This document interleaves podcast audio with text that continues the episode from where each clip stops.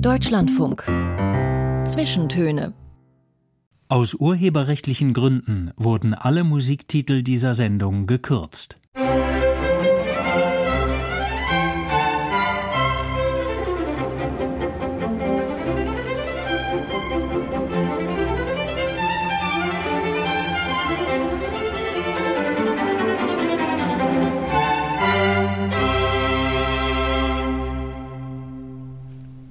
Anna Seibt heute am Mikrofon. Hallo.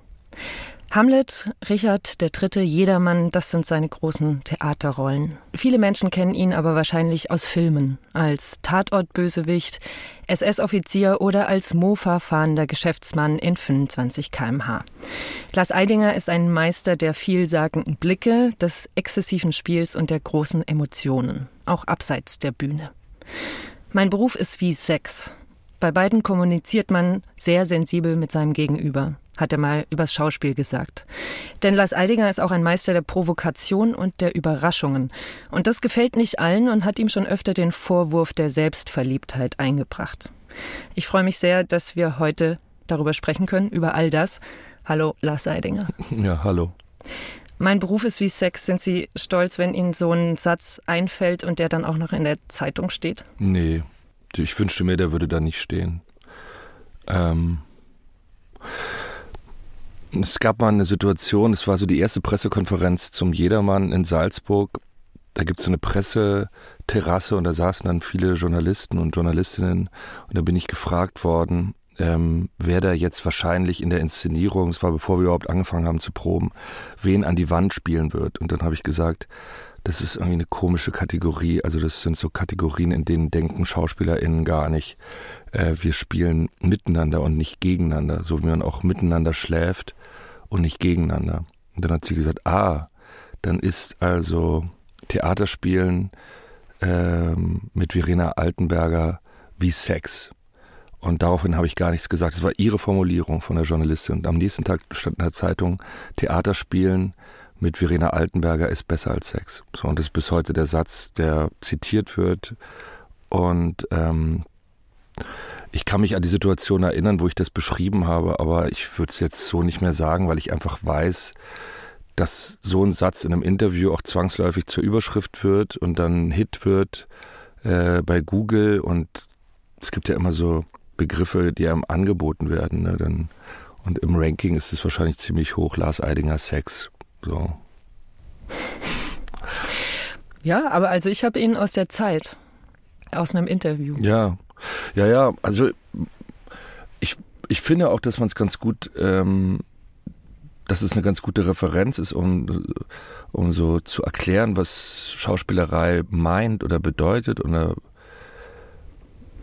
und mir ging es eher um die Beschreibung, dass es was ja was nonverbales ist, ja und dass es auch zum Beispiel um Verführung geht, auch dem Publikum gegenüber. Man kann keinen wirklich in die Auseinandersetzung, Auseinandersetzung zwingen, sondern man ist eigentlich darauf angewiesen, dass sich ähm, das Gegenüber öffnet. Ja, und das ist bei der Sexualität auch so. Ähm, auch wenn man, wenn man so in gewisse Höhen kommen will gemeinsam, ja, dann dann, dann muss man sich vertrauen und dann muss man sich öffnen und dann ähm, ist es eine Kommunikation, die auf einer anderen Ebene stattfindet und das ist dann auch letztendlich das Aufregende. Also genau, jetzt fällt es mir wieder ein, ich meinte da vor allem die Beziehung auch zwischen ähm, mir oder einem Schauspieler, einer Schauspielerin und dem Publikum. Ähm, da ist was Energetisches an, äh, äh, im Raum, ähm, da ist was anwesend oder da, da eine Form von Intensität oder Konzentration oder Energie, die man vergleichen kann mit der Energie, die, die im, im Raum bei, bei während Sexualität ähm, ist. Aber ich merke gerade, ich stotter hier rum, weil ich jetzt schon wieder darüber rede und es eigentlich gar nicht will. Sorry. Aber Sie haben auch damit aber wir angefangen. Wir können ja über das Publikum reden ja, und über die Beziehung Völlig in Ordnung, Publikum. aber ich, ich wollte nur, also die Eingangsfrage war ja, ob, ob ich froh bin, wenn ich so einen Satz lese und äh, der dann zitiert wird. Nee, bin ich nicht. Also ich finde, letztendlich wird dann, würde ich jetzt mal sagen, ein relativ komplexer Gedanke vereinfacht und ist dann einfach so ein Schlagwort, mit dem man in Verbindung gebracht wird. Aber trotzdem, die Beziehung zum Publikum ist ja ein großes Thema in ihrem Schauspiel. 2008 wurde der Hamlet ähm, hatte der Premiere in der Schaubühne in Berlin. Ähm, ich habe damals Theaterwissenschaft studiert und habe den, glaube ich, fünfmal hintereinander gesehen und kein Abend war wie der andere. Und das lag äh, zum großen Teil an ihrer Improvisationslust, an genau dem, was Sie gerade gesagt haben, nämlich dieses in Kontakt treten mit dem Publikum, an diesen Überraschungen kurz aus der Rolle herauszutreten. Woher kommt dieser Impuls? Ja, ich glaube, es kommt bei mir aus der Faszination des Phänomens Präsenz. Ja, also Präsenz beschreibt ja erstmal nichts anderes, als dass ich relativ banal mit den Menschen, die mir zuschauen, in dem Moment im Raum bin. Das ist so ein Effekt, der, der wie so in Vergessenheit geraten ist, finde ich. Ähm, weil man oft den Fehler macht oder weil Kunstschaffende oft den Fehler machen oder Theaterschaffende, dass sie das, was sie in der Vergangenheit geprobt haben, in der Gegenwart umsetzen in der Hoffnung, dass es für die Zukunft eine Bedeutung hat. So. Und ich versuche halt erstmal den Effekt herzustellen, dass die Leute ein Bewusstsein dafür haben, dass sie in dem Moment mit mir im Raum sind und dass das, was passiert, unmittelbar passiert. Also der große Trumpf des Theaters, die Unmittelbarkeit, den auszuspielen. Und da merke ich immer, dass ich auf dieser Suche am Anfang zumindest relativ alleine war. Die anderen hatten gar kein Interesse, was auszuprobieren, weil es natürlich mit einem extremen Risiko einhergeht. Das wäre meine Frage, wie finden Ihre KollegInnen das? Also das Publikum ist ja das gut. eine, aber die, die es gut. ja? Ja, ja, die haben jetzt nichts dagegen, was ich da mache, sondern die haben eher nicht unbedingt das gleiche Bedürfnis, so zu spielen. Das ist eher der Konflikt. Die, die wollen sich teilweise eher absichern. Also ich habe Kollegen, die ich sehr schätze, die kenne ich seit Ewigkeiten, also tatsächlich Kollegen, ähm, die, die haben eher den Ehrgeiz, die Vorstellung oder die, auch die Betonung, die Satzgestaltung oder immer in der gleichen Form äh, stattfinden zu lassen. Also da gibt es überhaupt keine, keine, keine Lust, den Satz mal anders zu sagen. Und darüber kann man auch einen Ehrgeiz entwickeln. Das hat dann mit Musikalität zu tun oder vielleicht mit einem äh, Perfektionismusanspruch, ja. Und ich kann ich auch nachvollziehen, ist aber überhaupt nicht mein, mein Ehrgeiz. Ich merke, dass ich tatsächlich eine große Lust oder Leidenschaft an der Improvisation entwickelt habe, weil ich glaube, dass der Kern oder die Essenz dessen, was Improvisation meint, wahnsinnig viel erstmal mit Leben zu tun hat, aber auch mit dem spielerischen Moment. Dass, dass ich sage, ich, ich betrete eigentlich unbekanntes Terrain und ich fange was an, von dem ich nicht weiß, äh, wo es hingeht. Ja? Und ja, also ich habe oft die Situation erlebt, dass so eine ähm, Improvisation auch misslingt. Und das ist so das große Missverständnis der Leute, dass sie denken, Improvisation wird oft verwechselt mit einer Form von Virtuosität.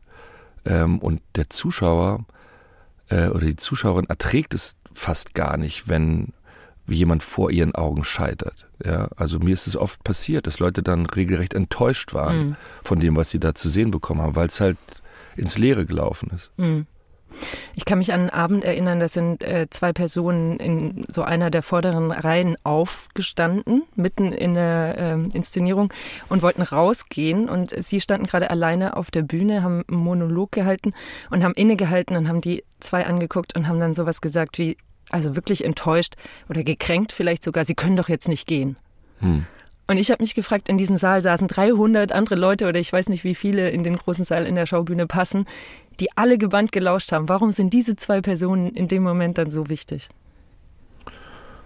Na, erstmal sind die ein Teil dieser Gruppe. Also das kann man ja schwer trennen. Also das ist einfach eine, ich, in, in dem Moment denkt man nicht über Verhältnismäßigkeit nach oder ich nicht. Ich denke da nicht, okay, die anderen bleiben ja sitzen, sondern ich habe eine Gruppe von Menschen vor mir und da lösen sich zwei aus der Gruppe und gehen raus aus der Unterhaltung. Deswegen finde ich den Begriff im Deutschen auch so treffend für Entertainment, Unterhaltung. Es geht wirklich um Kommunikation.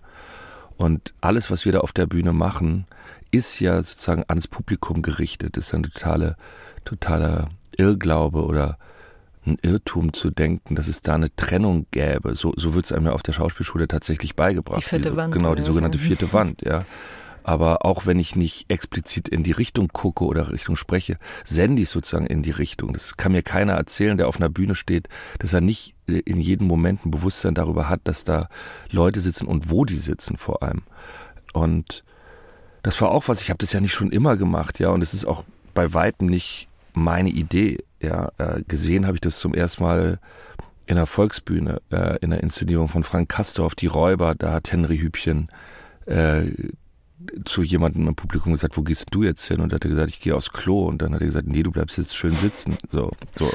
Da wusste ich gar nicht, dass es das überhaupt erlaubt ist. Ja. So, das habe ich mir da abgeguckt. Aber ich finde es ja trotzdem interessant, weil es geht ja in dem Moment schon auch um Macht. Also für die beiden war das natürlich hochnotpeinlich, vor diesem riesen Publikum angesprochen zu werden. Ich habe auch letztens irgendwo noch mal gelesen, so, boah, bei Lars Eidinger setze ich mich auf keinen Fall in die ersten 20 Reihen oder so, sonst laufe ich Gefahr, angesprochen zu werden. Also ist Ihnen das auch bewusst in dem Moment, dass Sie ja auch eine Macht haben, die Leute dann anzusprechen und aber ja auch ein bisschen zu blamieren im Zweifel? Ja, aber das, der, der Eindruck, würde ich jetzt sagen, trügt also total. Also ich verstehe diese Sicht, kann die nachvollziehen. Also die ist mir auch schon oft begegnet. Ich musste mich auch schon im Direktionsbüro erklären für, für sowas. Also ich musste, wurde dann richtig zum Intendanten zitiert und musste mich dann da erklären. Also ich weiß darum, aber die Hoffnung wäre, meine Hoffnung wäre, dass jeder, der sich mit Theater beschäftigt, an den Punkt kommt, zu verstehen, dass ich da eigentlich ausgeliefert bin. Ich, hab, ich bin da nicht in einer Machtsituation. Das ist einfach nicht, das ist einfach nicht, das ist einfach de facto nicht wahr. Ich bin da nie in einer Machtposition. Ich weiß, dass es den Leuten so erscheint, aber ich fühle mich in so einem Moment angegriffen, schwach und bedroht. Deswegen reagiere ich so. Und das, was dann aber, was ich dann mobilisiere, hat eine gewisse Kraft, auch Aggression, äh, die aus einer gekränkten Eitelkeit kommt oder aus einem, äh, da, dadurch, dass einem in dem Moment eine Form von Aufmerksamkeit entzogen wird, klar. Aber die schlägt dann mit einer Wucht zu, der äh, äh, stellt sich in, in so einem, ja, übermächtigen äh, äh, Gefüge da, weil ich eher in dem Moment das Gefühl habe, zu unterliegen und, und angegriffen zu werden. Also es ist wie so eine. Es kommt ja, genau, das ist wichtig, es kommt nicht aus einer Souveränität, überhaupt nicht, auch wenn es sich so darstellt. Und das ist ja generell, würde ich jetzt mal behaupten, das große Missverständnis bei Schauspielern und Schauspielerinnen, dass man auch immer denkt, die wären selbstbewusst, äh, bis hin zu arrogant, selbstverliebt. Das absolute Gegenteil ist der Fall. Und da bin ich mir sicher, dass ich gehe jetzt da stark von mir aus, aber ich bin mir sicher, dass es bei den KollegInnen nicht anders ist. Ähm, es ist alles getrieben von einem extremen Minderwertigkeitskomplex. Und es ist alles davon getrieben, dass man diese Bestätigung braucht und dass man genau nicht selbstverliebt ist, weil ich, weil ich mich selber gar nicht lieben kann. Und ich brauche sozusagen äh, zwingend das Gegenüber, um überhaupt mir meiner bewusst oder gewahr zu werden. Und deswegen, ich, ich finde immer, da wird so, so selbstverständlich mit so Begrifflichkeiten äh, operiert und die Leute wissen oft gar nicht, was da eigentlich mit gemeint ist. Also Narzissmus, das sagt sich immer so leicht, das bezeichnet so eine bestimmte Charaktereigenschaft so und ich finde, diese Beschreibung wird dem oft nicht gerecht. Also Narzis ist jemand, der sich in sein Spiegelbild verliebt, ohne zu wissen, dass er in diesem Spiegelbild ist. Also er verliebt sich in sein Gegenüber und weiß nicht, dass er es selbst ist. So. Das ist ja schon mal ein Unterschied, finde ich, zu, einem, zu einer klassischen Vorstellung von Selbstverliebtheit. Das andere ist, dass er keine Liebe erfährt. Er kann sich sozusagen nicht zurücklieben. Also dieses Spiegelbild kann ihn, es meint auch, dass man aus sich heraus völlig unfähig ist, äh, Liebe zu empfangen und Liebe zu geben im Grunde benutze ich das Publikum im Theater zum Beispiel als, gegen, als Spiegel. Ja, also ich, ich, ich sehe mich dadurch erst. Und, und wenn dann zwei Leute rausgehen, dann wird dieser Spiegel plötzlich beschlagen oder dann, dann, dann, dann erkenne ich mich nicht mehr. Dann, dann wird mir da was entzogen an, an, an an, an, an Möglichkeit, mich äh, reflektieren zu können. Oder es ist auch einfach eine Reaktion auf mich, die mich irritiert. Ja, das, das ist so, wenn wir jetzt beide unterhalten und Sie würden jetzt plötzlich im Gespräch aufstehen und den Raum verlassen, würde ich ja auch sagen, stopp, wo gehen Sie denn hin? Ja, und dann würden Sie ja auch nicht sagen, Moment mal, ich, ich bin jetzt eine einzelne Person, da hören Tausende von Radiozuhörern zu, red doch einfach weiter. Ähm, ich bin doch jetzt nur raus. Weil natürlich die Verabredung ein bisschen eine andere ist im Theater. Aber bevor ja, wir da. Welche denn? Naja, die Verabredung ist ja eigentlich nicht, dass man miteinander redet, sondern dass die Leute auf der Bühne reden und der Rest im Publikum schaut hm, zu. Naja, kommt drauf an, welche Art von Theater, Würde, aber ja. Nee. Hm. Nee? Ich rede auch nicht von nicht, nicht von Reden, dann das ist wieder, da sind wir wieder bei der Sexualität. Also ich rede von einem Miteinander. Das ist absolut die Verabredung von Theater. Da würde ich echt widersprechen. Also für mich ist es die klare Verabredung, dass man sich da ähm, aufeinander einlässt und zuhört. Sonst passiert da auch nichts. Apropos Zuhören. Es ist Zeit für Ihr erstes Wunschlied. Christian Sands von Tricky. Ja, ich bin stark geprägt durch die 90er Jahre. Das war so, wo ich Musik eigentlich am intensivsten gehört habe. Und Tricky war halt so eine, so eine Galionsfigur auch dieser, dieser, dieser düsteren, melancholischen, das hieß immer so in den, in den Fachzeitschriften Trip-Hop, aber wir haben das nicht Trip-Hop genannt oder ich mag auch den Begriff nicht so. Das ist so düstere, melancholische ähm, Musik mit, mit, mit Hip-Hop-Beats vielleicht. Und in dem Fall finde ich die Texte einfach sehr, ähm, haben mich sehr geprägt. Also der, der singt an einer Stelle Forever, what does that mean? Always, what does that mean? Ähm, das waren so Themen, die mich damals beschäftigt haben und die habe ich dann in, den, in der Musik wiedergefunden.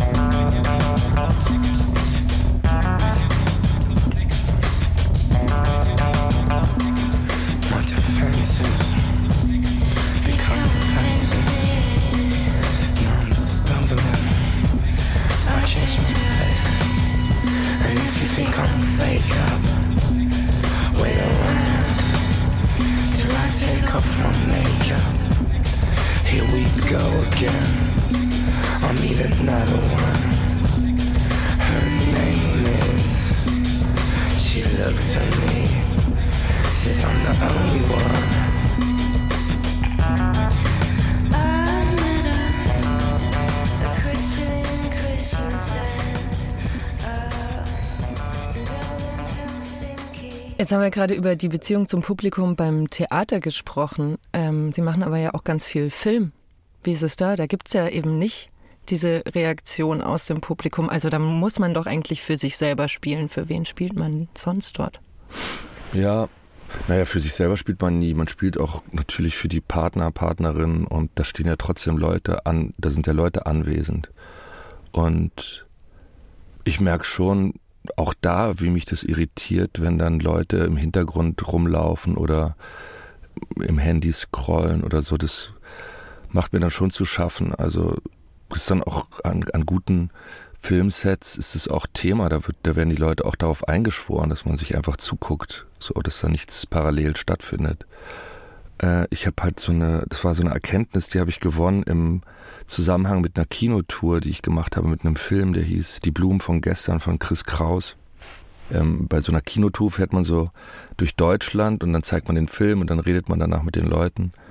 Äh, und dann habe ich mir oft den Film auch nochmal mit Publikum angeguckt. Das ist ja auch immer interessant dann, ne? zu sehen, wie das überhaupt funktioniert ähm, und wie die Leute reagieren. Und dann habe ich festgestellt, dass die Leute immer anders reagieren. Und der Film ist aber immer der gleiche wenn ich jetzt mit einem Theaterstück rumreisen würde, würde ich immer denken, die Reaktionen haben unmittelbar mit meiner Darstellung zu tun. Wenn die Leute manchmal gar nicht reagieren, dann bin ich gerade nicht gut oder was weiß ich. Äh, aber zu sehen, dass die Konserve immer anders bewertet wird, ja, und dass da auch immer anders drauf reagiert wird, das war für mich in gewisser Weise äh, eine Erleichterung. Ja, weil ich wusste, es hat gar nicht nur mit mir zu tun. Aber ich finde es tatsächlich auch eine große Schwierigkeit beim Film, also weil ich sehr an dieser Begegnung äh, zum Publikum hänge und weil es im Theater, äh, im Kino ja so komisch abstrakt ist in der Hinsicht, ich schaffe was, was dann in der Zukunft eine Gültigkeit oder eine Bedeutung oder einen Effekt haben soll und den kann ich dann auch nicht mehr beeinflussen. Also ich spiele im Grunde für ein Publikum in der Zukunft. Ähm, und manchmal finde ich, das, das, find ich das dann ganz furchtbar, wenn ich selber in der Kinovorstellung sitze, wo ein Film mit mir läuft und merke, jetzt müsste ich eigentlich das ganz anders spielen und ich weiß aber, es ist alles schon vorprogrammiert und es läuft so auf Autopilot durch und es ist dann fast so eine Albtraumsituation, dass ich im Theater hm. selber im Zuschauer sitze und mich spielen sehe und es nicht beeinflussen kann. Sie sind ja auch dafür bekannt, dass Sie sich physisch und emotional immer so voll ins Spiel reingeben.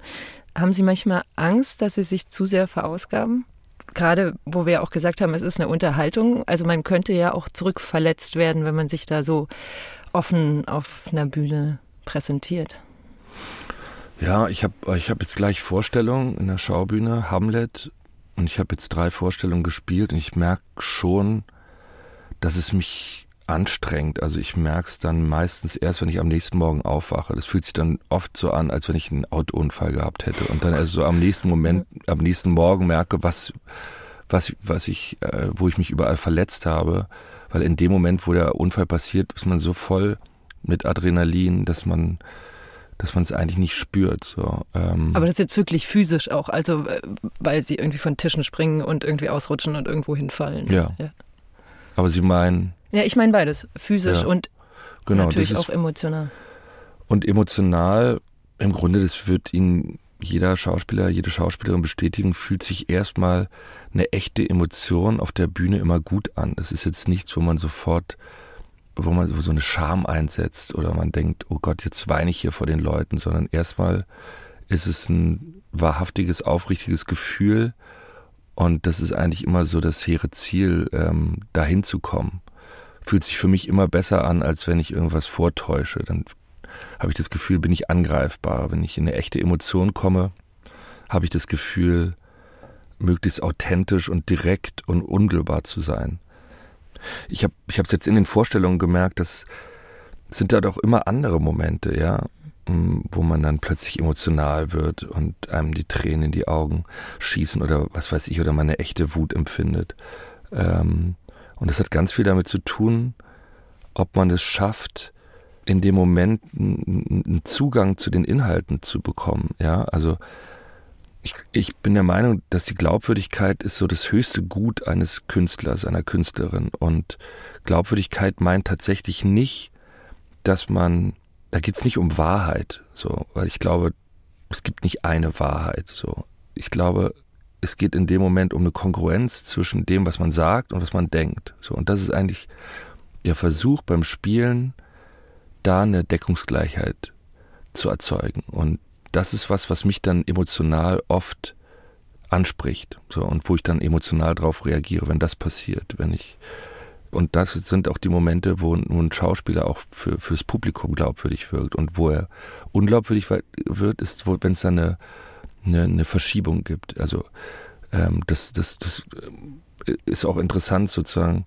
in dem Bereich der der Schauspielerei, wenn, wenn, man sagt, das ist jetzt irgendwie zu groß gespielt oder das ist so ähm, chargiert oder was das eigentlich meint, ist, dass es nicht mehr gedeckt ist. Das ist also übertrieben ja, genau. gespielt, ja. Mhm. Aber man kann auch sehr übertrieben spielen und es ist trotzdem, hat trotzdem eine Authentizität.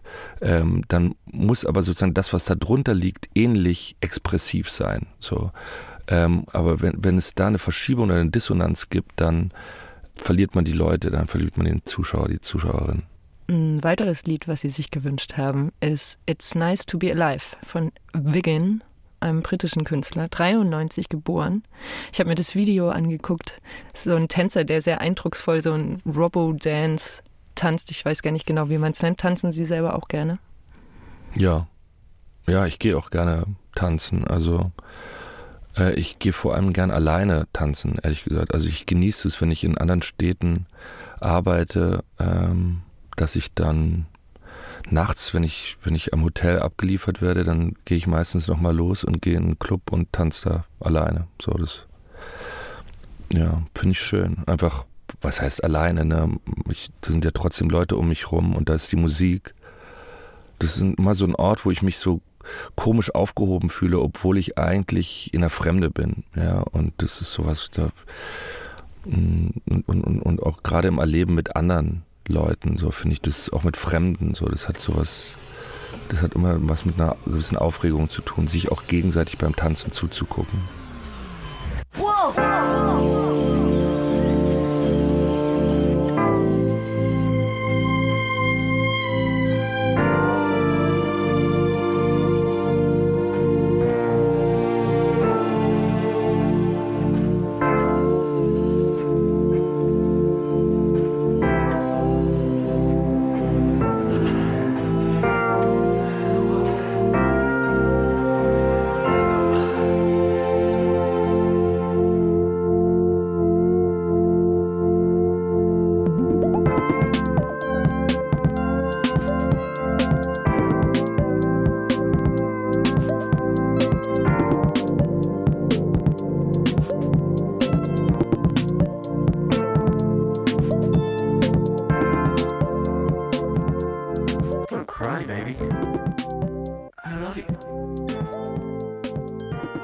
Zwischentöne heute mit mir, Anna Seibt und dem Schauspieler Lars Eidinger zu Gast.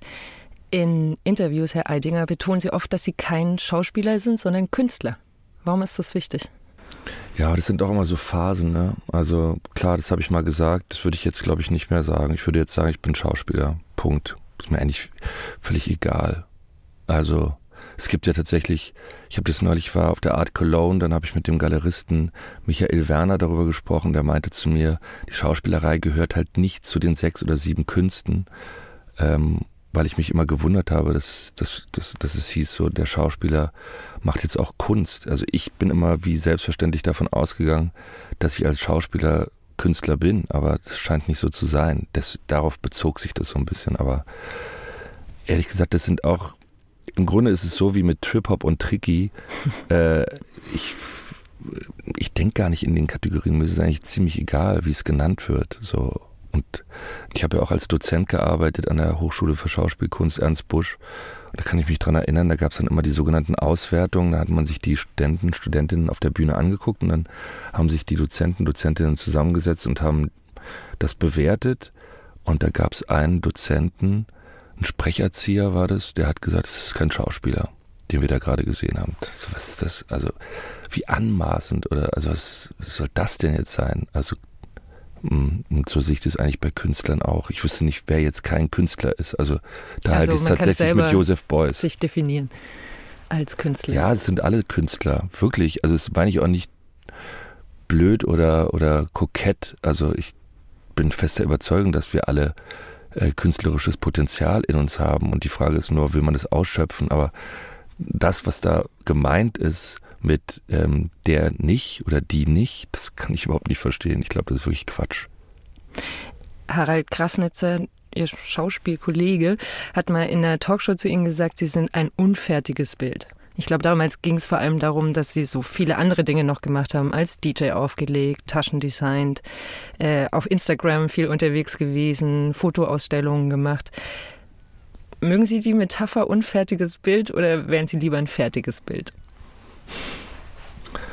Na, ich mochte die Beschreibung von dem Krasnitzer an dem Abend, das weiß ich noch.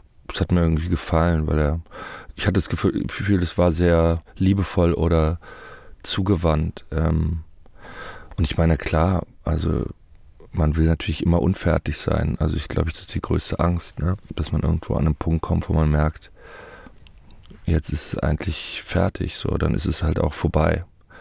Und ja, ich, ich glaube, das ist zum Beispiel auch was, was, was Tolles am Theater, dass es halt nie fertig ist, ne? Und dass es sich immer verändert. Ähm, und das stresst mich auch unverhältnismäßig jetzt beim Film, dass man dann weiß, das war's jetzt, ist jetzt abgeschlossen. Also ich habe gerade ähm, für einen Film, den ich mit Matthias Glasner gemacht habe, sogenanntes ADR gemacht. Da spricht man nochmal so manche Sätze nach, die jetzt nicht sauber aufgenommen wurden oder so. Und da stehe ich dann auch im Tonstudio und der erste Satz im Film wird wahrscheinlich sein, das ist die Mailbox von Tom, Nachrichten bitte nach dem Ton. Den Satz muss ich dann sagen. Und plötzlich denke ich so, das ist jetzt der erste Satz im Film, man sitzt im Kino und dann kommt meine Stimme und es überfordert mich dann komplett, den Satz sozusagen, selbst wenn es nur so ein banaler ähm, Anrufbeantworter-Satz ist, aber den Satz sozusagen, dass der jetzt für die Ewigkeit äh, da so konserviert ist. Dann lassen Sie uns gleich mal drüber reden, wie Sie zu dem geworden sind, was Sie jetzt sind. Aber vorher hören wir noch ein Lied, und zwar David Bowie, The Drowned Girl. Ja, da vereinen sich sozusagen zwei ähm, Sachen, die mir wichtig sind. Also das eine ist, oder drei wahrscheinlich sogar. Also das erste ist ein Brecht-Lied und ich finde es irgendwie toll, wenn David Bowie Bertolt Brecht äh, singt. Ich glaube, es ist Kurt Weil, ne? Ja, ja genau. Ähm, und das Motiv ist Ophelia-Motiv und das Stück ist äh, Baal, was ich auch ein großartiges Stück finde. Gibt es auch einen ganz tollen Film von Schlöndorf, wo Rainer Werner Fassbinder Baal spielt. Ja, also das sind alles so Sachen. Äh, also das für sowas kann ich mich so begeistern und dann also diese Stimme von David Bowie, wenn er das singt und äh, da kommen irgendwie wirklich sehr viele Genies äh, treffen da aufeinander in dem Stück.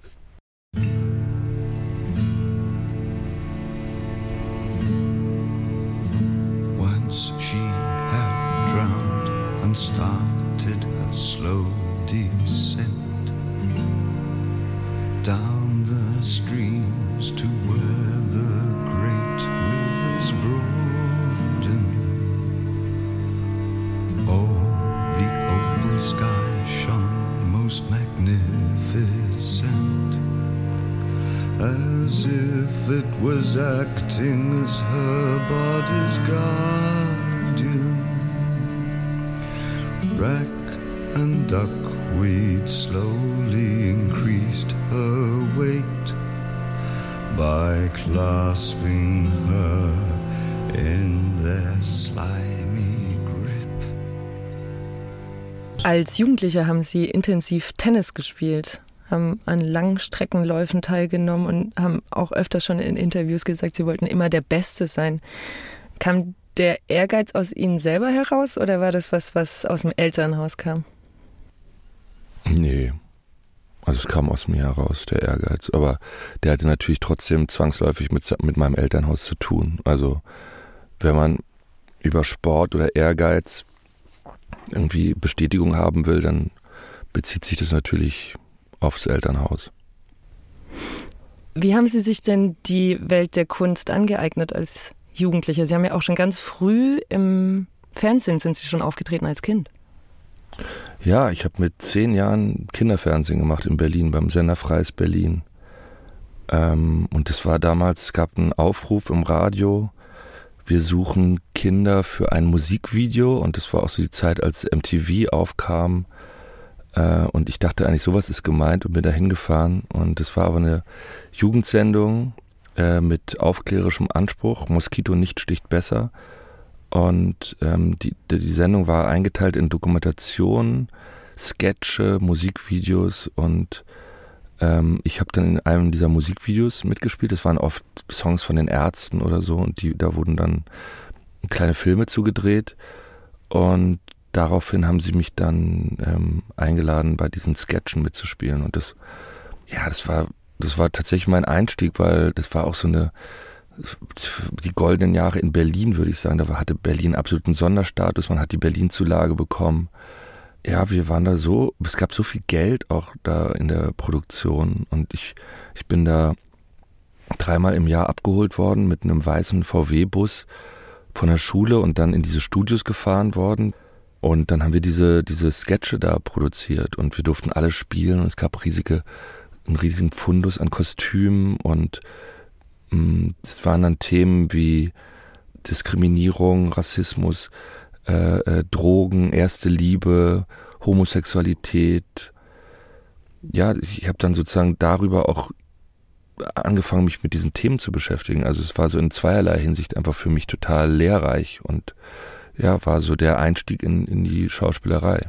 Aber Sie hätten auch Tennisstar werden können, oder? Nee. nee? Also ich habe sehr ambitioniert gespielt und so, aber die, also die, die heute ihr Geld damit verdienen, die meisten, würde ich sagen, die fangen mit sechs Jahren an und ähm, so wurde es mir damals beigebracht, also spätestens mit zwölf Jahren darf man gegen keinen mehr verlieren, der irgendwie im näheren Umkreis wohnt. Also weder gegen irgendeinen anderen im Club oder in Deutschland oder was weiß ich, wenn man wirklich äh, ähm, sein Geld mit Tennis verdienen will. Das war bei mir nicht so. Ich, ich glaube, mein, mein größter Erfolg war mal, ich habe mal, wir sind auch immer ins Trainingslager gefahren, ähm, einmal äh, sogar nach äh, Amerika, nach Florida. Und da habe ich gegen die Nummer 100 der, der Weltrangliste der Frauen gewonnen. Das war, glaube ich, mein größter Erfolg. Und dann war in der Schule schon klar, es wird Schauspielerei. Also Sie sind ja in äh, Berlin aufgewachsen. Nach der Schule auf jeden Fall Schauspielschule. Ja. Ja, ich habe mich während der während äh, des Abiturs beworben auf der Ernst Busch. Hatte ich in völliger Unwissenheit darüber, was es für eine Schule ist, auch welchen Status die so äh, unter den Schauspielschulen genießt ähm, und hatte mich noch parallel auf der UDK, damals noch HDK, äh, beworben und die wollten aber, dass man über drei Seiten beschreibt, wie man sich die Rolle erarbeitet hat. Und dann habe ich gedacht, nee, das schaffe ich jetzt nicht neben dem Abitur. Ich gesagt, ich mache jetzt erstmal die Ernst Busch und dann gucke ich mal, wie so eine Prüfung abläuft. Und äh, erklärtermaßen klappt es nicht beim ersten Mal. Und dann würde ich dann im Jahr danach die große Tour durch Deutschland machen. Dann würde ich meinen Zivildienst machen und ähm, im Jahr danach würde ich dann anfangen. Und dann ähm, bin ich halt direkt genommen worden bei der ersten Prüfung. Und dann kam ich auch in die Verlegenheit, dass ich eigentlich zur Bundeswehr hätte gehen müssen. Ja, also ähm, ich hatte dann den Dienst mit der Waffe nicht verweigert, sondern hatte darauf spekuliert, ähm, dass ich ausgemustert werde. Dann gab es sogar noch den Versuch von der Schule, mich zu befreien. Ausgemustert als Tennisprofi? Nee, so wie es halt alle probiert haben damals. Also ich meine, es war so eine Zeit, jeder, der in meinem Jahrgang ist, wird es wissen oder kennen. 1976, also, ja. Genau, also dann, da, ich bin da damals äh, zu so einer, ähm, zu so einem, wie sagt man, Sitz der, der, der Grünen, Bündnis 90, die Grünen gefahren in Kreuzberg es war eine Beratungsstelle, da konnte man dann erfragen, wie man ausgemustert wird. Und dann gab es halt Tricks, irgendwelche psychologischen Gutachten oder in dem Fall, ich habe ähm, ich habe eine wahnsinnige Katzenallergie, habe aber auch generell Allergien auch gegen, also klassische Kreuzallergie gegen, also Heuschnupfen und Birken und Kernfrüchte und so. Das ist alles besser geworden, aber es war ziemlich massiv als Kind. Und ähm, dann habe ich wir hatten absurderweise eine Katze zu Hause, obwohl ich eine Katzenallergie hatte. Die ist uns zugelaufen. Die musste auch draußen im Garten schlafen, aber sie war halt oft auch in der Wohnung.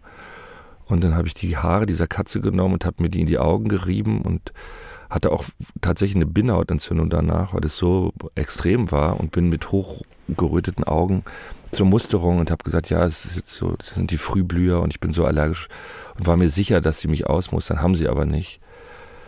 Ja, und dann habe ich zu lange gewartet ähm, und hatte tatsächlich dann schon meinen Einberufungsbescheid und war Panzergrenadier in Bad Segeberg oder so und hatte auch schon meinen Kasernenplatz und mein Ticket und hatte aber auch schon meinen Studienplatz und habe auch schon angefangen zu studieren, Schauspiel. Und dann weiß ich noch, bin ich zum damaligen Direktor gegangen und habe ihn, nee, es war nicht der Direktor, es war der Kanzler ähm, wenn ich ehrlich bin, nehme ich ihm das auch bis heute übel, ähm, dass er mir gar nicht geholfen hat, sondern gesagt hat, äh, es kann ja nicht sein, dass ähm, nur die, was weiß ich, die unkünstlerischen Leute zur Bundeswehr gehen. Es wäre schon wichtig, dass so jemand wie ich da auch ein Teil dieser Armee wird und hat mir überhaupt keine Unterstützung angeboten. Und der damalige Direktor ähm, hat versucht, über den sogenannten Geniebrief mich zu befreien. Er hat mir dann attestiert, dass, ich, dass es sich bei mir um ein Genie handelt und dass ich deswegen äh, ausgemustert werden müsste. Hat aber auch nicht geklappt. ja. Aber letztendlich, also ich finde es so interessant, weil das kann man sich ja heute gar nicht mehr vorstellen. Auch diese Not. Äh, meine ganzen, ich habe drei Cousins, die in Leverkusen äh, aufgewachsen sind, die sind alle nach Berlin gekommen, um aus, äh, um nicht zur Bundeswehr zu müssen. Das war ja auch, das war halt früher der Sonderstatus von Berlin. Ähm, und letztendlich habe ich dann, wenn ich ehrlich bin, 2000 Mark von meinem Vater mir geliehen und ich glaube, oder vielleicht die Hälfte selber bezahlt, das erinnere ich nicht mehr so genau. Und bin dann mit zu einem Rechtsanwalt in der Bergmannstraße gegangen und der hat mich dann rausgeholt. Der hat dann wusste dann um die Fristen und hat gesagt, äh, du beantragst jetzt einfach eine Nachmusterung und und bis die mitkriegen, dass du äh, nachgemustert werden willst und äh, dann sagst du, du bist krank und gehst nicht zum Termin und, und so kriegst du dann drei bis fünf Jahre rum und so war es auch. Ich meine, es ist ja so komisch, das im Radio zu erzählen, aber so war es. Ja. Ist ja eh Vergangenheit. Ja, nicht, dass sie mich jetzt wieder einziehen. Ne? ich glaube, wenn man über das 25. Lebensjahr zurück, äh, äh, hinaus zurückgestellt wird, dann ist man eigentlich durch, ja. Mal gucken, wer alles Zwischentöne hört. Wir hören jetzt auf jeden Fall You Be Free von Anoni. Ja, Anoni hieß früher Anthony Hegarty ähm, und ist mit einer Band aufgetreten, Anthony and the Johnsons. Und es war so, also tatsächlich mein größtes Erlebnis mit Musik, mit Live-Musik. Also es war, es war wirklich so, als wenn da ein Engel auf der Bühne stehen würde und jemand, durch den wirklich Musik durchgeht, also wie ein Medium, der, der, der so den, sich selbst, den Raum und die Musik zum Schwingen bringt auf eine Art, wie es wirklich alle ergriffen hat in dem Raum. Und ich habe selten erlebt, dass man, dass alle mit dem letzten verklungenen Ton aufgestanden sind und, und man stehend applaudiert hat, weil man einfach, weil alle wussten, dass es was ganz Besonderes ist, dem man da gerade beiwohnt. Und ich habe auch ehrlich gesagt immer mal versucht, Kontakt zu ihm aufzunehmen. Ähm, wir haben in New York gespielt äh, einem halben Jahr Hamlet. Und ich habe mit einem Choreografen äh, gearbeitet beim Jedermann, Dan Safer, der äh, mit äh, Anthony oder Anoni damals äh, gearbeitet hat äh, und Theater gemacht hat. Und der hat ihn dann noch eingeladen, aber er hat dann, also ganz lieb, abgesagt. Ja, kam da nicht.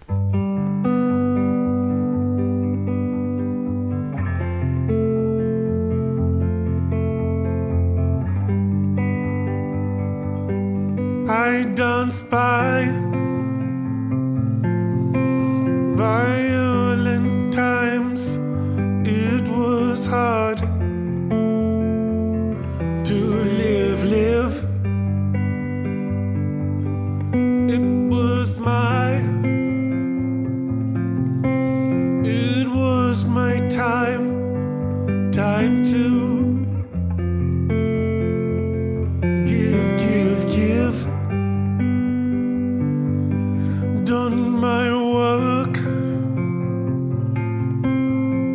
Back was broke.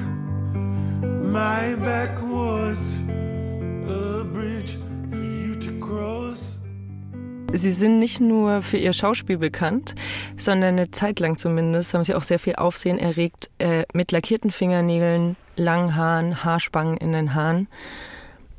War das auch einfach so die Lust an der Provokation, als die es gelesen wurde? Oder war es was Ästhetisches? Oder was ist da der Anreiz gewesen? Puh.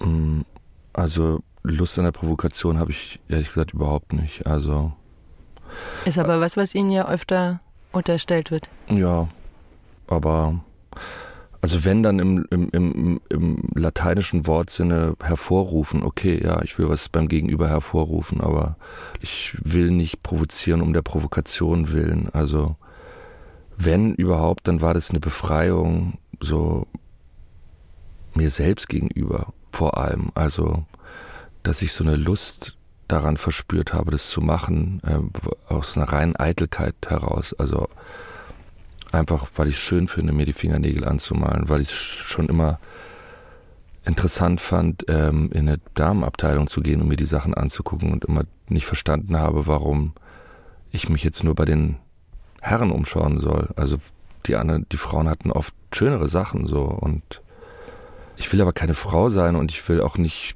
das hat, ist auch kein emanzipatorischer oder feministischer Akt, so, also überhaupt nicht. Tatsächlich, deswegen sage ich eitel, weil es einfach bedeutungslos ist. Das ist ja auch, das ist ja auch ein Missverständnis. Äh, Also wenn mir Eitelkeit vorgeworfen wird in anderen Zusammenhängen, versuche ich oft zu erklären, äh, dass Eitelkeit halt Bedeutungslosigkeit heißt und oder Leere, Sinnlehre. Ja, und das, was ich mache auf der Bühne, ist alles andere als sinnleer, sondern das ist eigentlich das Gegenteil. Deswegen mag ich auch diesen Begriff, die Bretter, die die Welt bedeuten. Ja, es bedeutet mir halt tatsächlich alles und es bedeutet auch die Welt. Also da ist was dahinter, auch eine Welt, die dahinter steht und auch an Inhalten, die ich vermitteln will, wenn ich spiele. Aber wenn ich mir die Fingernägel anmale, dann will ich damit gar nichts sagen, außer dass ich mir die Fingernägel anmale. Da ist nichts mit gemeint. Also Aber Sie wissen ja, dass wenn Sie mit äh, angemalten Fingernägeln im Fernsehen auftreten, dass jeder den Sinn dahinter suchen wird. Ja, aber es ist doch wirklich, also jetzt mal eine, unter uns eine total spießige Unterhaltung. Also man muss sich doch nur Freddie Mercury, Kurt Cobain, David Bowie angucken. Also die waren doch irgendwie Lichtjahre weiter. Also da hat doch auch keiner gesagt, wieso malt sich Freddie Mercury die Fingernägel an. Also es ist jetzt wirklich nicht irgendwas Neues oder, oder Verrücktes oder Anarchisches. Das ist einfach, das ist letztendlich mit, also jetzt gerade würde ich mir die Fingernägel zum Beispiel nicht mehr anmalen, so, weil ich einfach keine Lust mehr drauf habe oder weil ich es auch nicht mehr schön finde gerade. Ja, ich, also da bin ich wirklich ganz ehrlich. Das, ich, ich wollte damit nicht irgendwie was Besonderes sein und ich wollte damit nicht provozieren, äh, sondern ich habe es gemacht, weil ich es für mich privat auch gemacht habe. Es ist eigentlich so ein Überbleibsel aus dem Urlaub, so würde ich. Also das waren so Urlaube mit meiner Tochter, äh, wo man, äh, wenn die sich die Fingernägel angemalt hat, es lustig fand, äh, sich auch die Fingernägel anzumalen. Daher kommt auch die Haarspange. Ich habe früher, das war in der Zeit der Berlinale, habe ich immer ähm, meiner Tochter vorgelesen und habe dann ihre Haarspange rausgenommen und mir die ins Haar gemacht und ihr dann vorgelesen. Und dann habe ich sie ins Bett gebracht, dann ist sie eingeschlafen. Dann bin ich ins Badezimmer, habe mir die Zähne geputzt und habe die Haarspange in meinem Haar gesehen und fand es irgendwie schön oder lustig oder mochte auch so dieses Kindliche daran. Und dann habe ich die am Tag der Berlinale drin gelassen. So. Und dann bin ich dreimal darauf hingewiesen worden, dass ich da ja noch diese Haarspange habe, weil alle dachten tatsächlich, es wäre ein Versehen. Ähm, aber dass es dann so bewertet wurde und man da so drüber geschrieben hat und dass es so Thema war, das habe ich komplett unterschätzt und darauf habe ich es auch überhaupt nicht abgesehen. Es war nichts, worauf ich spekuliert hätte oder weswegen ich es vielleicht am Ende sogar gemacht hätte. Überhaupt nicht. Bei einer Pressekonferenz auf der Berlinale 2020 hm, sind Sie in Tränen ausgebrochen, weil Sie über den Hass in unserer Gesellschaft gesprochen haben. Und im Nachhinein wurden Sie zumindest in den Medien dafür sehr gescholten als, als Selbstdarsteller. Ja. Verwundert Sie sowas? Verwundert? Nee, also wenn Sie es jetzt so, so wie Sie es jetzt gerade vorgelesen haben oder gesagt haben, belustigt mich das eher, wenn ich ehrlich bin. Also jetzt muss ich gerade lachen. Ja, aber dieser Moment ist ja total komplex. Also man kann ja darüber sehr lange reden, was da passiert ist. Also auf der ersten Ebene ist da jemand, der weint. Okay, dann wird demjenigen unterstellt, dass diese Tränen gar nicht echt sind. Ähm, die wenigsten Leute interessiert ja, worüber ich da eigentlich geredet habe, also was mich da zu Tränen gerührt hat, sondern es wird immer nur dieser letzte Moment gezeigt, wo ich dann tatsächlich weine und wo ich den Satz sage, ähm, die Welt ist vergiftet oder ich weiß jetzt nicht mehr so genau, ja, und man will eigentlich Liebe in die Welt tragen und bekommt dafür Hass und dann dabei weine ich. So, das ist das Ende eines sehr langen Statements und für alle Leute, die sich dafür interessieren, was da wirklich, man kann man gerne im Internet nachgucken und sich mal die ganze Antwort und die Frage dazu anhören. Und die es ging ja um Persestunden, der Film, in dem Sie einen SS-Offizier spielen hm. in dieser Pressekonferenz. Genau. Die Frage des Journalisten war, ob ich Angst hätte, manchmal zu verschwinden, ob ich so viel arbeiten würde, um nicht in Vergessenheit zu geraten. Und die Pressekonferenz war, genau wie Sie sagen, zum Film Persestunden.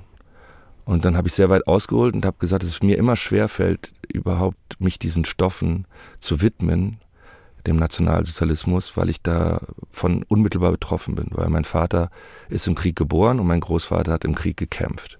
Und ich bin von meinem Vater erzogen. Und das ist auch zum Beispiel eine Erkenntnis, die ich jetzt erst in letzter Zeit gewonnen habe. Ich habe das Gefühl, die Konflikte, die ich mit meinem Vater austrage, haben gar nicht mit meinem Vater zu tun, sondern mit den unausgetragenen Konflikten von meinem Vater äh, und seinem Vater.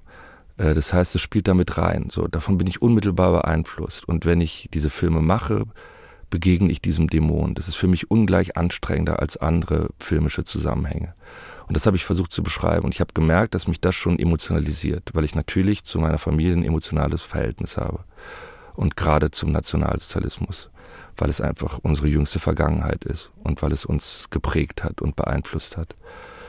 Und dann habe ich beschrieben, das war auch Teil meiner Antwort, dass ich auf einem Festival von Rem Koolhaas und Wolfgang Tillmanns initiiert in Amsterdam von Simon Strauß gebeten wurde, eine Rede von Stefan Zweig vorzulesen, die er ähm, nach dem Ersten Weltkrieg gehalten hat, wo es um die Entgiftung Europas geht. Ähm, und in der Rede fordert er ein Medium, was international ist, was in alle Sprachen übersetzt wird und sich der Liebe verschreibt und gegen Hass auftritt, um sozusagen gegen die, äh, gegen die Vergiftung Europas vorzugehen. So der Wortlaut. Und dann habe ich gesagt, ähm, dieses Medium haben wir ja heute, das Internet, die sozialen Medien, die werden in alle, alle Sprachen übersetzt. Und wozu benutzen wir die? Wir benutzen sie, um Hass zu streuen und ähm, und es geht um Missgunst und um Verachtung und um extrem äh, zerstörerisch. So. Und das hat mich dann emotionalisiert und das äh, und und dann habe ich weitergeredet und dann sind mir die Tränen gekommen und natürlich spielen da ganz viele Sachen mit rein. Äh, das meine ich äh, mit komplex. Natürlich spielt da mit rein, dass ich unmittelbar davor meinen ersten Shitstorm erfahren habe. So natürlich spielt da mit rein, dass ich gerade äh, eine Premiere hinter mir hatte per Günd, ähm, was ich mit Jon Bock gemacht habe, was mich wahnsinnig angestrengt hat, weil es zwei Monate harte Arbeit war und ich hatte, man sieht auch, dass ich total abgenommen habe. Ich war, es war, ex, es war nicht mein Gewicht. Also man sieht da jemanden, der sehr ausgezerrt ist und sehr müde äh, ist und ich musste in der Zeit äh, mich vorbereiten auf eine Rolle, ähm, die ich bei Lars Kraume in Gott von Ferdinand Schirach gespielt habe, wo ich äh, äh, einen Rechtsanwalt gespielt habe, der seitenleit äh, lange Monologe hat und das musste ich dann parallel immer noch vorbereiten, habe dann bis vier Uhr nachts äh, äh, gelernt. Also ich ich will jetzt kein Mitleid dafür, ich möchte nur sozusagen meinen Zustand beschreiben und den ins Verhältnis setzen zu dem, was mir da passiert mhm. ist. Also es war einfach jemand, der sehr dünnhäutig war, aus vielerlei Hinsicht und dem das dann da in Anführungszeichen passiert ist, dass er vor laufenden Kameras in Tränen ausbricht. So. Ähm, Wie ist es dann, wenn man dann danach liest, er ist Selbstdarsteller und hat das alles nur für die PR gemacht? Ja, also im Grunde werde ich ja nur bestätigt in dem, was ich sowieso versucht habe zu formulieren. Also da schlägt einem halt eine Form von Hass und Missgunst entgegen, die natürlich, wo es natürlich schwierig ist, damit ähm, klarzukommen. Also gerade als jemand wie ich, der die Öffentlichkeit benutzt, um bestätigt zu werden. So, und dann wird einem das entzogen. Das ist dann halt kränken, klar. Aber mittlerweile habe ich da, glaube ich, ein ganz gesunde Distanz zu entwickelt und weiß, was da passiert ist und kann es irgendwie ins Verhältnis setzen. So, aber es hat natürlich nicht an äh, zu meinem Glauben an die Menschheit beigetragen. Also eher dazu geführt, dass es auch also zu einer gewissen Entfremdung so und das hat bestimmt auch letztendlich die Konsequenz gehabt, dass ich irgendwann meinen Instagram-Account gelöscht habe. So, ich habe das gerade neulich gedacht äh, ich drehe gerade in Köln einen Film und saß da beim Frühstück im Hotel und da saß eine Frau mir gegenüber, ähm, die hat einen kleinen Hund auf ihrem Schoß gehabt und hat die 20 Minuten, die ich da gefrühstückt habe, konsequent ähm, durch Instagram gescrollt. Und die tat mir irgendwie leid, so. Und dann fiel mir so ein, als ich jung war, habe ich auch im Rest äh, so Frühstücksräumen gesessen, da wurde geraucht an jedem Tisch so oder im Zug in jedem Abteil. Das hat ja keiner in Frage gestellt. Da hat ja keiner gesagt, vielleicht ist es gar nicht gut, dass wir hier alle rauchen. Vielleicht ähm, sterben sogar die, die nur daneben sitzen an Krebs. So und irgendwann von einem Tag auf den anderen hieß es dann, jetzt darf drin nicht mehr geraucht werden und ich hoffe oder ich bin mir fast sicher, dass es sich mit den äh, sozialen Medien ähnlich verhalten wird. Also dass man irgendwann begreifen wird, dass es uns krank macht. So. Und das ist, dass man, dass man das, das, ja, dass man, dass man die Leute vor sich selber schützt oder da vor diesen Medien schützt und was weiß ich, irgendwelche Walls baut oder so, dass man das Internet dann nicht mehr benutzen kann und dann halt rausgehen muss und in einem, in, in einem begrenzten Bereich sagt, okay, da kann man jetzt kurz seiner Sucht frönen, aber halt nicht einfach an jedem Ort, in, in jedem Zug, in jedem ähm, ich finde es einfach erschütternd, die Leute, die äh, Gesellschaft zu, anzugucken im Moment. Ich bin neulich über so eine Dokumentation gestolpert über die U-Bahn in Berlin in den 80er Jahren und wie die Leute da ins Gespräch gekommen sind und wie da das Leben stattfand. Das ist ja komplett verschwunden. Und dann fällt mir immer so ein, dass ich so, ich bin so mit so dystopischen Filmen groß geworden, äh, wo die Menschen gegen die Maschine kämpfen. Ähm, und ich habe das Gefühl, dieser Krieg hat eigentlich schon stattgefunden und diese Schlacht haben wir schon verloren. Ich würde noch mal ganz kurz gerne inhaltlich zu dem Hassthema zurückkommen. Sie haben sich auch oft positioniert gegen, gegen rechte Gewalt, gegen Hass. Und jetzt dieses Jahr nach dem Überfall der Hamas auf Israel kam aber auch von Ihnen, und das ist in ganz großen Teilen der äh, Kulturszene äh, in Deutschland so, keine Reaktion. Warum ist das so?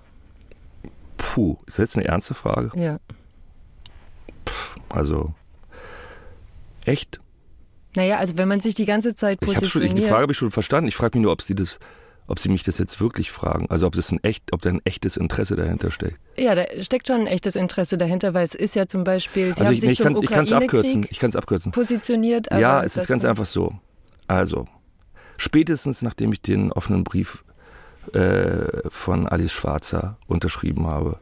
Das war gegen Waffenlieferungen in die Ukraine aus Deutschland ja, es war zumindest der Versuch, dass man es nochmal hinterfragt. Also als jemand, der in einem Land groß geworden ist, von dem heißt, aus diesem Land darf nie wieder Aggression ausgehen. Ich bin mit Alliierten in Deutschland äh, groß geworden. Ähm, fand ich es relativ schwer nachzuvollziehen, dass, dass man plötzlich in Waffenlieferungen investiert ist.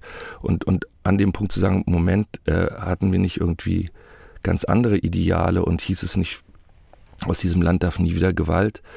Äh, das fand ich legitim zu sagen, man hinterfragt. Es ging nicht gegen Waffenlieferung, also es ging einfach darum, erstmal äh, innezuhalten und, und zu sagen, ist das jetzt der richtige Schritt?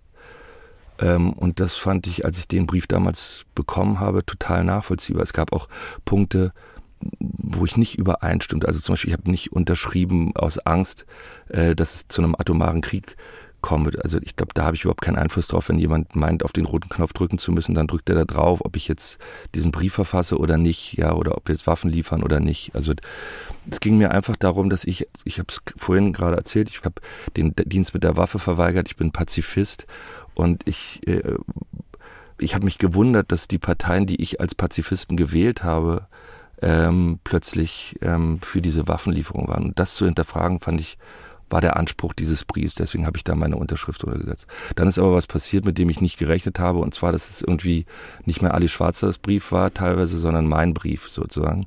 Ähm, und dass ich dafür auch einen Schitz. Und dann habe ich die Konsequenz daraus gezogen, habe gesagt, es ist doch eigentlich gar nicht mein Thema. Ich muss mich doch da, ich bin ein Schauspieler, ich bin ein Künstler, ich muss mich da gar nicht positionieren. So, das kann ich doch anderen überlassen. So, was, was mische ich mich da eigentlich ein? Ich, und dann habe ich für mich eigentlich die Konsequenz gezogen, habe gesagt, ich äh, werde solche Briefe und solche Initiativen nicht mehr unterstützen. Dann habe ich unmittelbar danach oder ein halbes Jahr später von Volker Lösch eine Aufforderung bekommen, mich für die letzte Generation einzusetzen. Ja, und ähm, das hätte ich auch sofort unterschreiben können. Ich bin großer, bin sehr solidarisch mit Leuten, die sich auf, die, auf der Straße festkleben. Und ich, ich, ich bin auch großer äh, Fan von äh, Greta Thunberg und ich bin sozusagen, also von, ich finde Klimaschutz in der Form, wie er da betrieben wird, äh, total richtig und nachvollziehbar und würde, die, würde das auch immer unterstützen. So, trotzdem habe ich den Brief nicht unterschrieben, weil ich sowas ähnliches befürchtet habe, ja.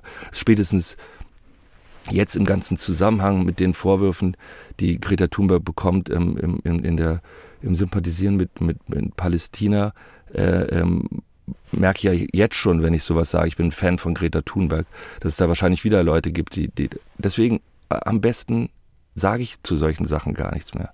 Und jetzt zu dem, ich habe äh, eine Mail bekommen über meine Agentur, ob ich mich in wenigen Sätzen solidarisch ähm, mit Israel zeigen würde.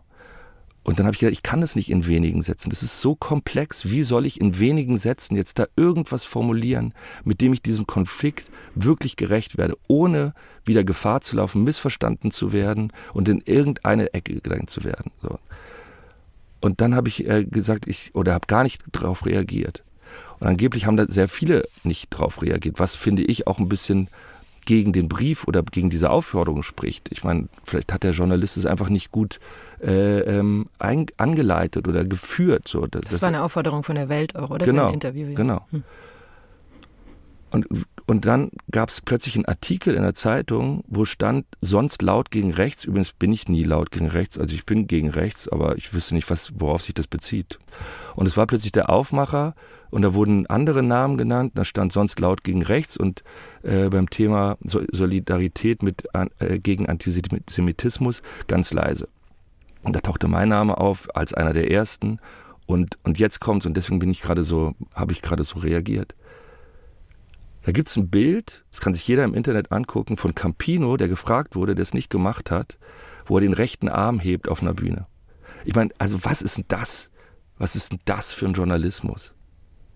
Also, dass man ein Bild nimmt von einem Punkmusiker, der auf einer Bühne steht und aus einem anderen Zusammenhang den rechten Arm hebt und mit der Bildüberschrift verbindet, sonst laut gegen rechts und äh, äh, wenn es um Solidarität gegen Antisemitismus geht, ganz leise und dann ein Bild von Campino, wie er den rechten Arm hebt.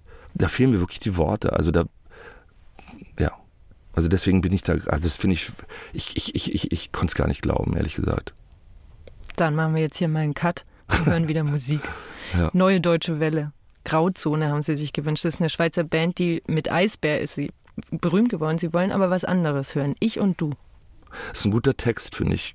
Also ist ja oft so, ne, dass so Popmusiker auch äh, tolle Literaten sind oder Lyriker. Ähm, ich habe das damals benutzt für meine Inszenierung von Romeo und Julia in der Übersetzung von Thomas Brasch.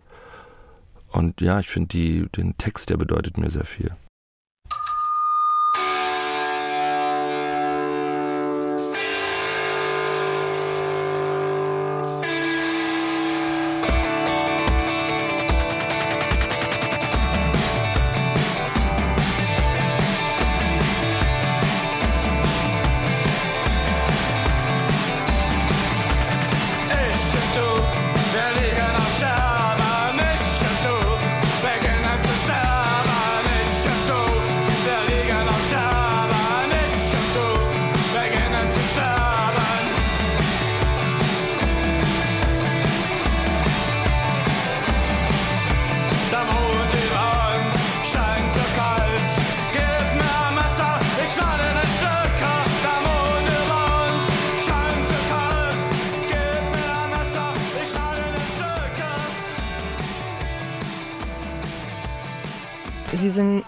1976 Lars Eidinger in West-Berlin geboren. Für mich als Jugendliche in der Provinz war ja Berlin in den 80er und 90er Jahren immer so ein Sehnsuchtsort der Kreativität und wo irgendwie alles Wichtige abgegangen ist.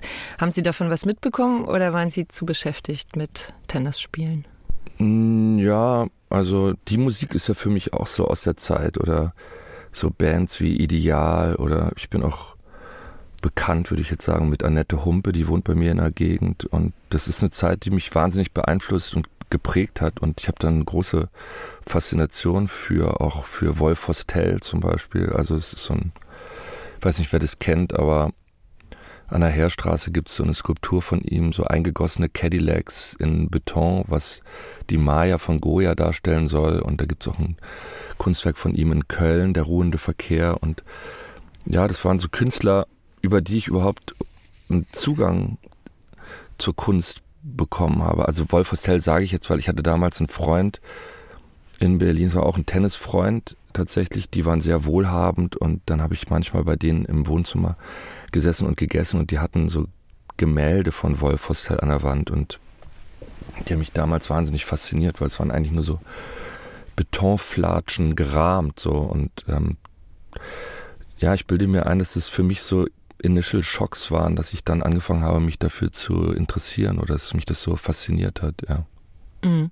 Wie wichtig ist da Mode? Ich habe auf der Homepage von der Schaubühne ein Foto von Ihnen gesehen. Da sehen Sie aus wie Blixer Bargeld, habe ich gedacht. So schwarzes Sakko und die Haare so übers Gesicht halb ähm, drüber es sind halt Bilder, ne? Also die Macht der Bilder ist halt enorm. So, ich, wenn ich jetzt die Geschichte da, da, dahinter erzähle, also diese Frisur kommt aus einer Netflix-Serie, die ich gedreht habe, uh, All the Light We Cannot See. Ich musste mir die Haare so schneiden. Ich musste dann auch privat damit rumlaufen. Dann hieß es, werden neue Fotos gemacht für die Schaubühnenkampagne. Und dann stand ich da mit den Haaren und dachte auch tatsächlich, ich gehe ein bisschen in die Offensive äh, und lass es so New Wave-mäßig aussehen. Aber finde das Bild total bescheuert. Ich finde, ich sehe da unmöglich aus. Das ist jetzt das Bild von mir auf der Schaubühnenseite. Ähm, ja, also ich, ich versuche da weder, weder wie Blixer Bargeld auszusehen, noch finde ich das irgendwie cool, sondern ich finde es eigentlich nur peinlich. Aber Mode ist schon ein wichtiges Thema für Sie, oder? Ja, auch das ist ja ein bisschen banal oder eitel, ne, wenn man das sagt. Ich weiß nicht. Also so Leute wie Demna Gvasalia faszinieren mich schon, weil das über Mode hinausgeht, weil es eigentlich Konzeptkunst ist. So, so würde ich es eher ähm, erklären. Also ich gehe oft auch in Geschäfte und schaue mir die Sachen an, wie ich äh, im Museum mir Bilder oder Skulpturen angucke, einfach ohne dass ich jetzt den unbedingten Wunsch habe, das zu kaufen oder zu tragen. Ähm, und ich meine, es ist schon extrem, ne, was da für eine Power dahinter ist. Also ich, ich war ja auch schon oft auf so Shows eingeladen oder so. Modeschau. Ja, also was dafür, das ist eigentlich gar nicht zu glauben, was da an Geld anwesend ist. Also ähm, ja, wahrscheinlich werden wir da auch früher oder später dahinter kommen, dass das die eigentliche Umweltsünde ist, dieses Verbrauchen von Kleidung und Textilien. Und ich meine, es gibt ja schon eine nachfolgende Generation, die schon lange nichts Neues mehr kauft und das ist ja auch gut und so wird es hoffentlich auch weitergehen. Und Mode auf der Bühne, also Kostüme, wie wichtig sind die? Ja, sehr wichtig. Also ist jetzt schon auch so, ja, naja. Ich merke gerade so, ich, ich meine, wir, wir, wir haben uns ja jetzt auch äh, jetzt erst in der Stunde kennengelernt, aber ähm, um jetzt so ein bisschen so ähm, Bilanz zu ziehen. Ich war jetzt nicht so richtig darauf vorbereitet, ist aber auch okay, dass ich sozusagen äh, nochmal dazu aufgerufen bin, alle Sachen, die es so über mich gibt, so alle, alles, was man so lesen kann im Internet, jetzt nochmal zu wiederholen oder, oder nochmal mich dazu zu verhalten. Also das, das, deswegen habe ich jetzt gerade so innegehalten, weil das mit der Mode oder was, wie wichtig ein Kostüm für mich ist, habe ich halt auch schon ähm, öfter gesagt. Also ich höre mich halt selber die immer gleichen Sachen äh, erzählen und es langweilt mich dann selber schon. Ich bin dann so verführt, eigentlich schon wieder das Gegenteil zu denken von dem, was ich da damals gesagt habe und sagen, was weiß ich, Kostüme interessieren mich gar nicht oder ähm, ich habe jetzt gerade, als die Musik lief, gesagt, ähm, können wir noch über äh, mein neues Buch reden und gemeint war ein Buch, das habe ich jetzt, das ist mein zweiter Fotoband, der äh, von Hatje Kanz verlegt wird, ähm, der heißt Oh Mensch. Und es sind Fotografien vor allem der letzten drei Jahre, aber auch Fotografien, die wesentlich älter sind, also die ich 2006 gemacht habe. Und die ähm, sind da in dem Fotoband vereint. Der ist jetzt auch deutlich umfangreicher, der ist doppelt so dick ähm, wie Autistic Disco, so hieß mein erster Fotoband. Und ähm, dieser Titel O Mensch kommt halt von einem Gedicht von Nietzsche, ähm, ähm, was von Maler vertont ist, O Mensch, gib acht. Ähm, und was mich halt interessiert hat, war so diese, diese ganze Entwicklung, dass der Mensch sich eigentlich abschafft so und auch durch synthetische Intelligenzen ersetzt wird. Und da gibt es ein Programm, das heißt CAPTCHA, das heißt Computer, also es ist ein Akronym, heißt Compute, Completely Automized ähm, Turing Program, weiß nicht, ob ich es jetzt richtig zusammenkriege, ähm, to tell uh, humans and uh, robots apart. Also, das ist immer das, was man eingeben muss. Äh, genau, zeigen da kommt, Sie, dass Sie kein Roboter sind genau, und, und schreiben ein, Sie dieses Bild ab. Genau, und da kommt mhm. ein Bild und dann steht drauf, klicken Sie auf alle Kästchen, wo ein Mensch zu sehen ist. Und das fand ich interessant, dass Bilder dazu benutzt werden, um Menschen von Robotern zu unterscheiden. Und deswegen mochte ich diesen Begriff ähm, auch im Zusammenhang mit meinem Buch, weil diese Bilder halt mit einem Menschen was machen und mit einem Roboter nicht. So, und ähm, ja, deswegen heißt das Buch Oh Mensch. Ist doch schön, dass wir das jetzt auch noch untergebracht haben und eine perfekte Überleitung zu dem letzten Lied haben. Ich wollte aber trotzdem, bevor wir darüber sprechen, noch ähm, nee, wir machen Doch. so. Nee, wir machen jetzt, äh, wir machen jetzt Schluss. Das ist eigentlich ein schönes, äh, ein schönes. Es hätte mich jetzt aber interessiert. Da wäre jetzt bestimmt was Interessantes gekommen. Ich wollte eigentlich noch fragen, wie lange Sie den Hamlet eigentlich noch spielen. Glaube ich nicht. Doch. Ja, also von mir aus bis an mein Lebensende. Also ist ja auch erstaunlich. Ne? Wir haben so Schwierigkeiten gehabt am Anfang, äh, als wir die Schaubühne übernommen haben, zwar, äh, 1999 äh, Publikum zu finden. Ne? Das vergisst man ja auch immer. Jetzt stehen die Leute Schlange und damals waren Als die... Als Thomas Ostermeier quasi genau, Direktor geworden ist. Genau, und damals waren die Säle halb leer. Hm. Da haben wir die Sachen vielleicht 15 Mal gespielt und dann wurden sie abgesetzt. Heute Abend spiele ich die 380. Vorstellung Hamlet und das finde ich schon enorm, wie groß das Interesse am Theater ist und ähm, wie großes Potenzial an Publikum, weil das dachte man ja am Anfang, es gibt einfach nicht so viele Leute, die sich für Theater interessieren und wie erreicht man die, wie, wie finden wir unser Publikum? Und jetzt haben wir es gefunden und jetzt ist es eigentlich unerschöpflich. Und solange die Leute kommen und es sehen wollen, spiele ich es auch weiter. Nächste Woche moderiert mein Kollege Klaus Pilger die Zwischentöne und zu Gast ist Bastian Pastewka, einer der beliebtesten Komiker Deutschlands und vor allem ausgesprochener Krimi-Hörspiel nah. Wir hören noch einen Ausschnitt jetzt aber wirklich aus dem zweiten Satz von Mahlers dritter Sinfonie. Solistin ist Anne-Sophie von Otter. Es spielen die Wiener Philharmoniker, dirigiert von Pierre Boulez. Vielen Dank, dass Sie da waren, auch wenn vielleicht die eine oder andere Frage schon mal gestellt wurde. ja. Wollen Sie noch was zu Maler sagen oder hören wir einfach? Dadurch bin ich inspiriert worden. Ich war auf einem Konzert von Theodor Korenzis äh, in der Philharmonie und da lief dieses Stück und dann erklang Oh Mensch im Saal und dann dachte ich, oh, das ist eigentlich ein viel besserer Titel, als den ich bislang hatte. Das Buch sollte eigentlich ganz anders heißen und dann habe ich es wirklich in letzter Minute noch in Oh Mensch umgewandelt. Und was ich daran auch interessant finde, ist, dass man auch bei Oh Mensch äh, verführt ist zu denken, damit ist irgendwie ein negativer Ausspruch gemeint oder sowas wie ach Mensch oder so. Ähm, aber es ist tatsächlich einfach nur eine Feststellung, ähnlich wie der Satz, der auch eine Art Credo oder ein wichtiger Satz für mich ist, von Bertolt Brecht, das Schicksal des Menschen ist der Mensch. Mein Name ist Anna Seibt. Viel Spaß beim Weiterhören.